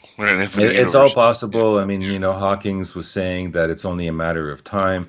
I, but he completely denied, you know, the, the, the reality of UFOs that have been going on since, you know, we at least know since the 50s, since the Roswell crash, and at the, you know, starting as early as the 20s and 30s, there's reports of UFO crashes, of, of reverse engineering the technology. So I mean, Hawking's as brilliant as he as he was, uh, that was his elephant in the room. He just did not look at that. He would just say that there's aliens coming that could be dangerous. I think that's a very dangerous right. message to put out there, especially if you're respected in the world as he was. Uh, I think that if we would have been, um, you know, victims of this reality, it would have happened by now because there's enough evidence that the aliens have been out and about and around us, uh, and if they wanted to, they could have taken us out. So oh, I don't if, think if that you believe the ancient alien theory, I mean, they've been around since the beginning. Uh, and, yeah. and funny, uh, not to make a joke because he's you know no longer with us, but Hawkins didn't have a leg to stand on when it came to that theory. Uh, but it, it, it would it would be very ironic if we did one day have a giant UFO land on the White House lawn as Everybody one day thought, "Oh, that's how it's going to happen." They're going because it has to be the White House lawn, right? And this giant UFO opens up, and a giant, like eight foot, nine foot Native American walks out, and he's like, "How?" Now we're taking back the land. That would be very funny and amusing, and very bad in, in a way. So, I, I understand where Hawkins was coming from. Uh, because you know the natives uh, feel trapped to that uh, in this very country, and it could happen to us. But at the same time, it, it is very uh, ignorant to think that a, a race of beings are going to travel from Uh, Alpha Centauri or another light year, two light years, a hundred light years away, with technology so exotic that for sure their race have become at some point peaceful to be able to come together and create this technology, but to travel the stars just to come to a little blue planet and destroy it, that makes absolutely no sense whatsoever. At some point, you got to say, okay, these beings evolved from just landing on a new land and say, okay, we're taking over now. Well, look, I mean, the, the, people that are telling that stuff were probably they were they were kids at one point watching too many horror films, you know. And now they've grown up, yeah. and now they're presenting their inner fears, which were never worked out in the films that they watched because they never there was never a purpose other than to scare the hell out of them. So yeah. that's what that's the cellular memory that they're carrying around, and now they're executives, and now they're studio executives or scientists and heads of think tanks and government officials and they've been they've been impregnated and imbued and and programmed with this message right? So that's what's coming out but that's and you know that seems to be the majority of the noise out there but it isn't the only noise and there's unfortunately it's getting prevalence but it isn't the only answer. There's a lot of evidence and a lot of stuff going on that points completely to the contrary and uh, the power of um, knowing that there is another dimension that your consciousness inhabits, that the physical body is not the end, that eliminates one of the most uh, um, elemental forms of control, and that's fear. Mm-hmm. If we are if we are in fear, most of us are. What does that mean? You know, fear of what? Most of it, for most of us, it means the fear of loss of life. We're afraid of losing our body. That means the end because then it's over because we've never met anybody that's been to the other side and come back and said, "Hey, don't worry about it. It's just you know a temporary state." It's pleasant, yeah. right, and and and so as long as we're not uh, addressing that, people are living in fear, and so they're uh, they're exploring those ideas. It's only natural that it happens, but I just think. Yeah what's going to start happening is that this is going to start breaking down. Imagine Hawking's now. He's on the other side going, damn, I was, was so, so far off. I was so off, right? He's going to be one of these guys, and the, and the people developing the soul phone are going like, man, the people are eager to to come back and talk. I can understand why. You know, uh, yeah. Hawking's just going, man, I got to fix that problem. I, I, I, really screwed up. I got to explain this, and I'm I want to explain it, and and and uh, and they will, and that will be that will be a critical moment where the, we will cross over into a new threshold and then it doesn't matter. That's like a single match lighting up a dark room. I mean it's going to go poof and, and that's going to be the end of that fear-based consciousness. There yeah. will no longer be power. Right now it's happening with corona.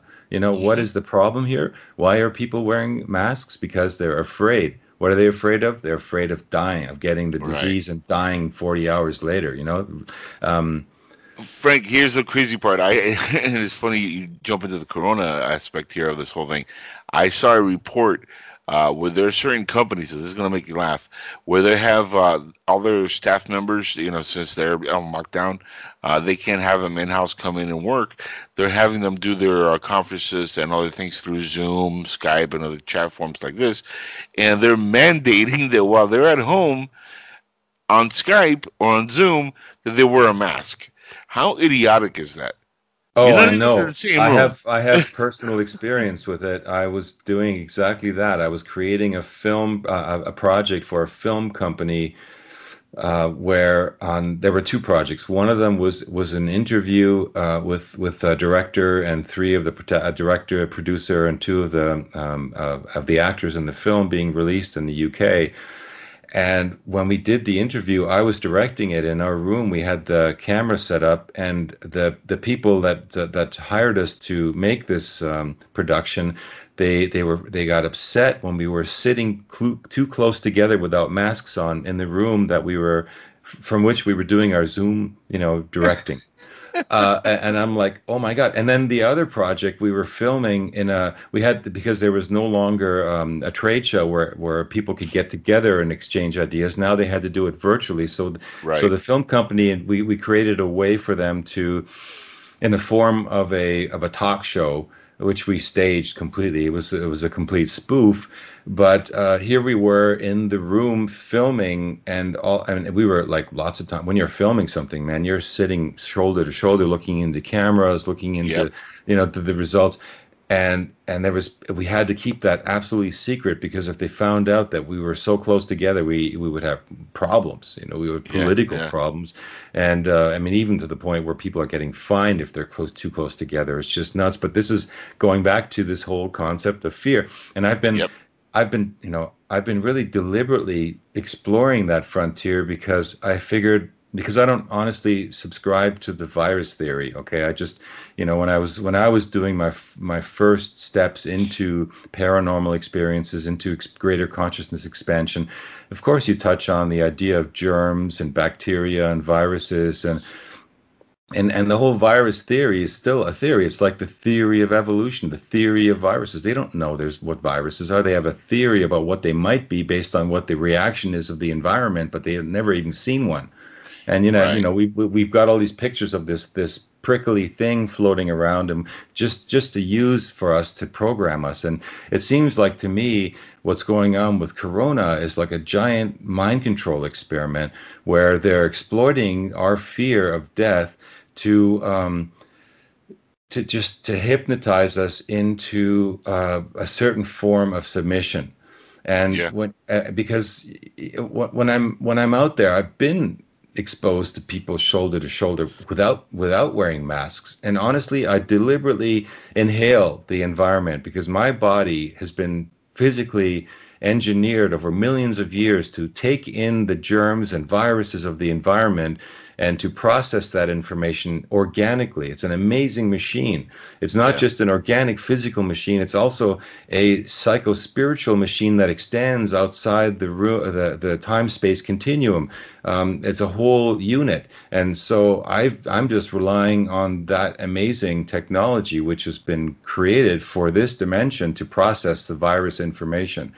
And I got to say, um, you know it, it's it's like i don't see it. I don't feel it. I don't I, I don't see this thing going on. I don't even have any people in my circle of friends that know anybody that has it. So i'm like is it just me in my world that I created one where the coronavirus doesn't exist, or or uh, am, am, I being selfish? But I don't know. I'm exploring it. I'm exploring the subject matter, and it, it's kind of irritating that where it's high, the narrative's been hijacked by this fear thing and the wearing the masks and all the symbology associated with wearing masks as well. Yep. It's like you have a muzzle. You know, you're muzzled yeah. from You're expressing yourself and then and then you you you put you play upon the fear of those who are not ready to go beyond the physical and explore the idea of life beyond the physical realm and so they are holding you accountable for their potential potential death because you mm-hmm. are not following by the same rules that they need to follow it's an incredible social experiment going on right now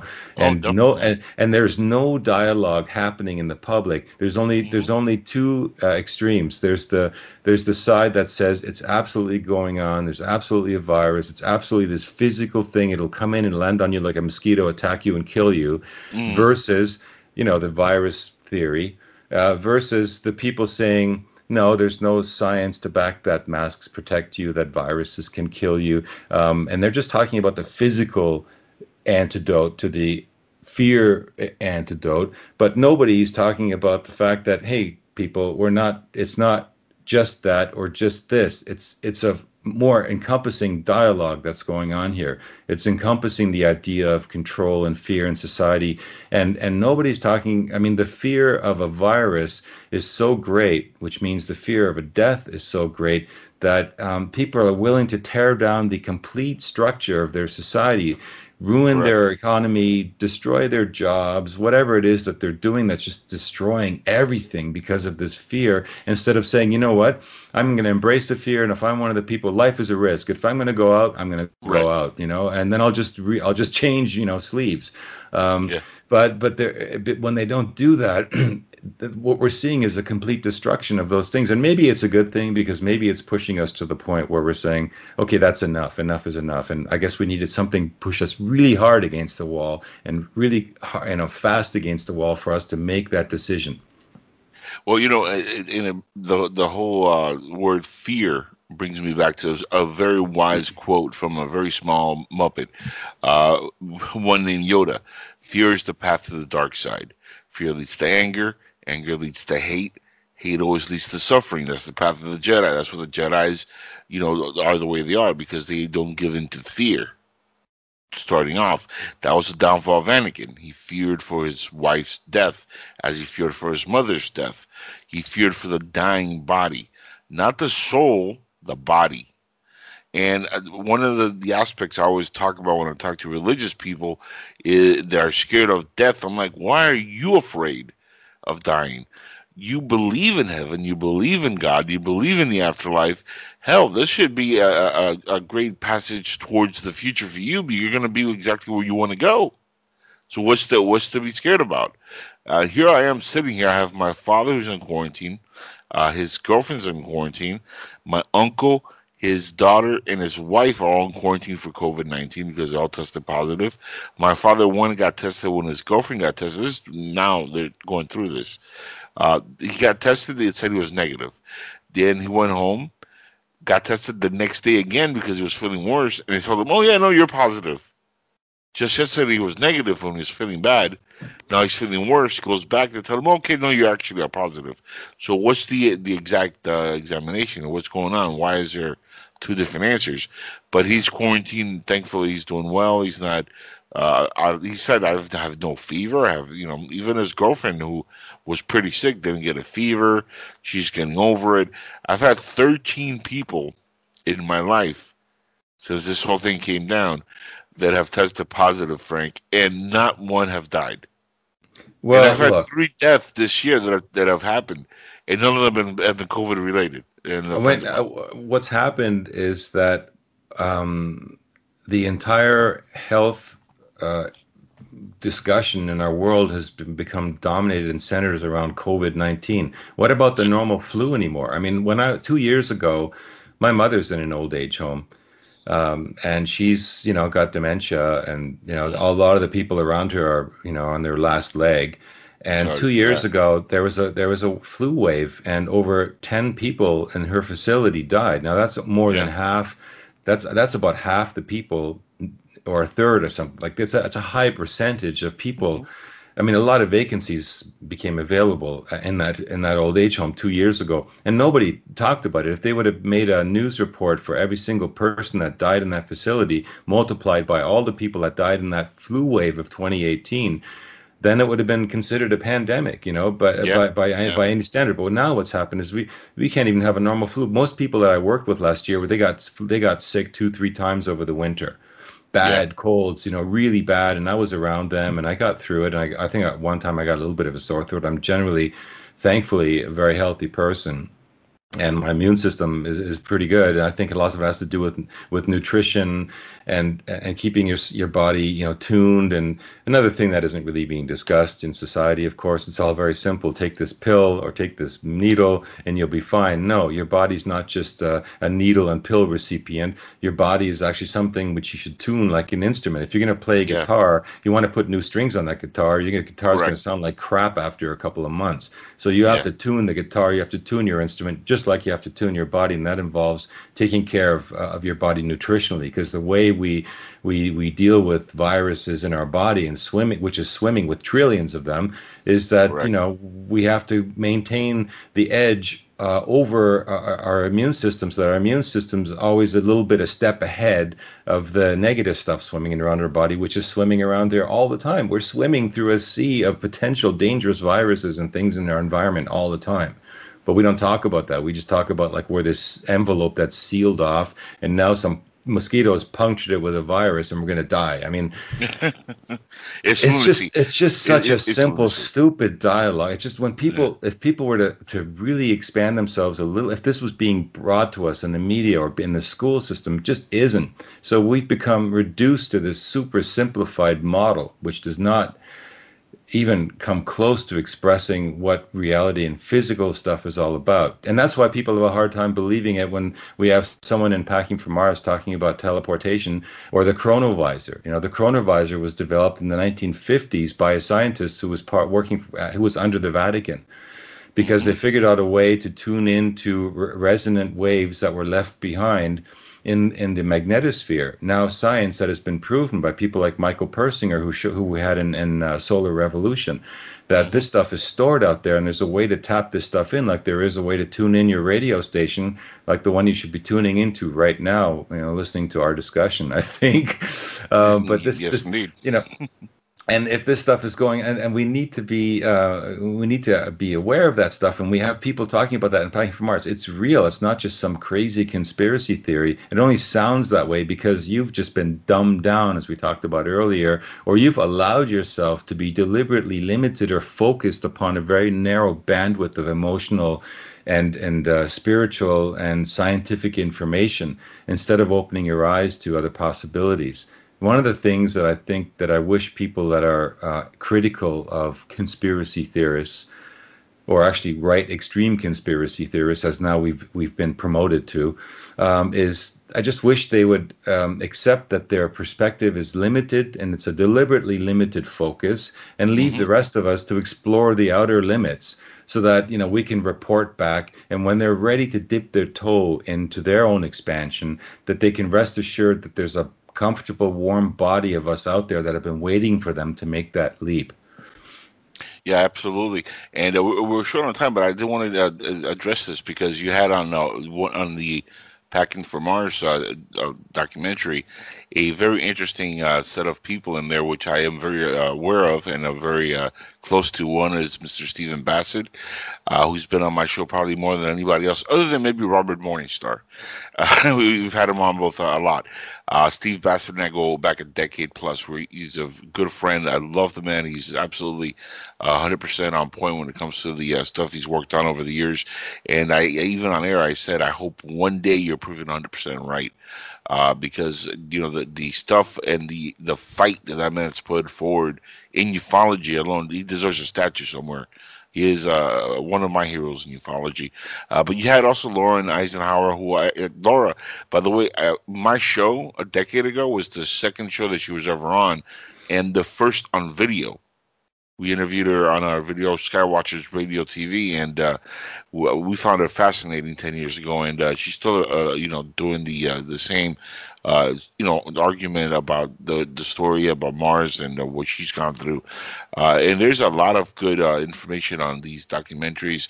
Are you working on anything now coming up uh, that is in the same genre? Are you expanding a little bit? What's uh, happening in the near future for you? Um, yeah, well, just on Laura, just I wanted to add. Um, actually, Laura was was the key, kind of a key person to trigger me to re explore mm-hmm. the Mars theme because um, I think maybe she was on the first interview she ever did that I heard by coincidence because it was about 10 years ago. I think it was about 10 years ago that I started the process of filming Packing for Mars. It took five more years to complete it. Um, and uh, very fascinating personality uh, uh, in, in our world right now, taking a very interesting role. Um, kind of like a punk spiritual warrior, as I called yeah. it back then. um, but yeah, um, what we're working on now is is uh, we're working on a couple of projects that um, we we aren't really disclosing yet. We tend to be very secretive about uh, what we do because we feel it dissipates the energy somewhat if we go on too much about what we're working in. and we can't exactly crowd fund some of this stuff because um, it's some of it is so sensitive that it would draw not only the positive attention if we were trying to raise money for it, but also possibly negative attention that we don't necessarily yeah. want. Uh, but I can say that one of the things that we've been um, in the early stages of completing is the next series and the series of films that we do with Klaus Dona. Uh, there's a film we did called The Klaus Dona Chronicles Secret World One, and that was sort of documenting Klaus for those who don't know who Klaus is, he's a Austrian out of place artifacts researcher and ties into the subject of you know uh, our history and technology that may have existed because he's documented and found evidence of technologies that existed millions possibly of years ago, which obviously would contradict everything that we've learned in the regular form of school science and, and archaeology. And uh, he's been down in the Philippines kind of treasure hunting for the Yamashita gold uh, for the last couple of years and has made some amazing discoveries and some amazing breakthroughs. So uh, we're going to be, you know, putting some of that into a new film cool. for Klaus Dona. So you can be looking for that coming out in the next while. Um, awesome. And uh, that you know that that's something that we've we've planned to do with him for quite a while yet. It's just very difficult with, with all of us living so far apart from one another. All of us are um, when we explore this fringe material, we're not exactly you know it's like you have to fund it all yourself. Yeah. So you have to kind of do it on the side, and you don't want to compromise the integrity of the information. You don't want to be beholden to a sponsor and therefore have a bandwidth that you have to stay to because of your crossing you over. become part of the problem and not part of the solution. Right. So you. Yeah, one you. of the things that I decided from right from the start is that I didn't want to have that filter. I wanted to explore subject matter unfiltered and go as deep as I wanted to without any political influence, without any other influence. And and you know we've maintained that that concept and principle to this day, and we intend on maintaining it moving forward into the future so yeah, but otherwise people can check out our, our website like uh, www.packingformarsmovie.com if they want to if they don't know about Packing for Mars. There's always amazing that you know we don't really um, have the marketing muscle of a major television or film studio.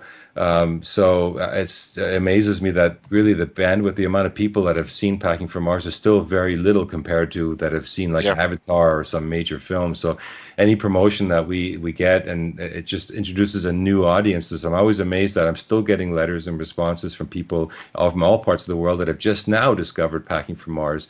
And the cool thing is that Packing for Mars, although we released it. Um, just uh, just over about four and a half years ago. Yeah, officially 2015, right? Yeah. Um, well, at the end of 2015, we brought out a preliminary yeah. release, and 2016 was when it really the official final right. version got released. And and ever since then, I mean, the material on the film is still cutting edge. It's still revolutionary. There's still a subject matter being explored in Packing for Mars, despite the wave of David Wilcock, Corey Goode, you know, out there versions of, of, of a secret space program that aren't explored by them, that we explored in Packing for Mars. And we were exploring it years before anybody else did. So, which is right. kind of cool because we've been, in a way, uh, vindicated that our efforts to make a film that, that was sound and interesting and explores it multidimensionally, not just from a physical standpoint, but from a mental and spiritual standpoint. You know, we have Big By in the film talking about something called Zenimti, which is you know the idea of what keeps people from exploring this. I mean, there's a lot of t- subjects in the film which are cool. You know, we also did Solar Revolution, which was a film that we produced in the course of making Packing for Mars, which deals with the cos- the influence of the cosmic radiation hitting us right now, which is contributing to the involuntary evolution of humanity, which all of mm-hmm. it is together adding to this next evolutionary leap that we're expecting we're going to make, and we're expecting that we make it sooner rather than later. so those three yeah, projects yeah. were kind of like the the pivotal projects: Klaus Dona Chronicles, Packing for Mars, and Solar Revolution that led us to you know we then we produced you know that timeless series and and now we're working on the next Klaus Dona and we've got a bunch of other projects which are quite quietly um, evolving in the background. Frank, whenever you have anything you want to promote, man, uh, you know it'll be an honor and a pleasure to put it on the website, uh, cross promote it as much as possible here on on, on our networks, and uh, and bring you back on uh, often as possible. Just I uh, want you to do me one favor: stay safe. Uh, you know, we, we joke about the virus, we talk about the virus, we acknowledge that a lot of it's hoaxy, uh, but you know, at the end of the day, we, we all have to uh, keep our composure and stay safe because you never know, you might be a targeted individual and they might go after you. And I uh, agree. How technology works, there might be something in the air that gets into you, nanobot technology, G5. You never know. Conspiracies are facts. You know, we didn't even get into geoengineering, you know, and we didn't get into yeah. that. So yes, this stuff exists, and, and thank you very much for, for that. And I, I of course uh, extend that to you as well, because uh, you're obviously promoting and putting out subject matter which uh, which which is crashing down the walls of the status quo, which is ha- which has, has shown historically has a great level of resistance for, yep. for it as well. thank you so much for being here with me tonight, man. And uh, I want to bring you on before the year's over and talk more with you. I know we're limited to only an hour uh, on the show, unfortunately, because you have other shows coming up. But I really want to get more in uh, in depth with you on the other projects. Uh, like you said, we've only skimmed the surface here, and uh, it's been an honor and a pleasure having you on. Thank well, you so well, much. Thanks, thanks for having me. We'll talk soon again, sir. We look forward to it. And uh, that, folks, is the great Frank Jacob. Again, uh, look for uh, his work on IMDb. Check out the uh, the amount of stuff he's put in there.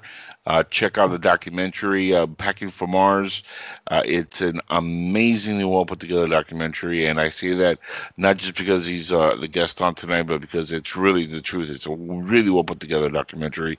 Also, the Solar Revolution his uh, TV series Timeless. And again, we're going to promote anything that he has coming up. One more time, Frank, give us the website address where they can uh, follow you along. Uh, www.packingformarsmovie.com. And then there's www.solarrevolutionmovie.com. And there's www.klausdona, D-O-N-A, chronicles.com and you'll you'll be uh, you'll be well equipped there to uh, begin to eat away at the programming of your um, your uh, your reprogramming of your of your consciousness. You're awesome, man. Thank you so much. Love having you on. Talk soon. Thanks for having me. Take care. Bye.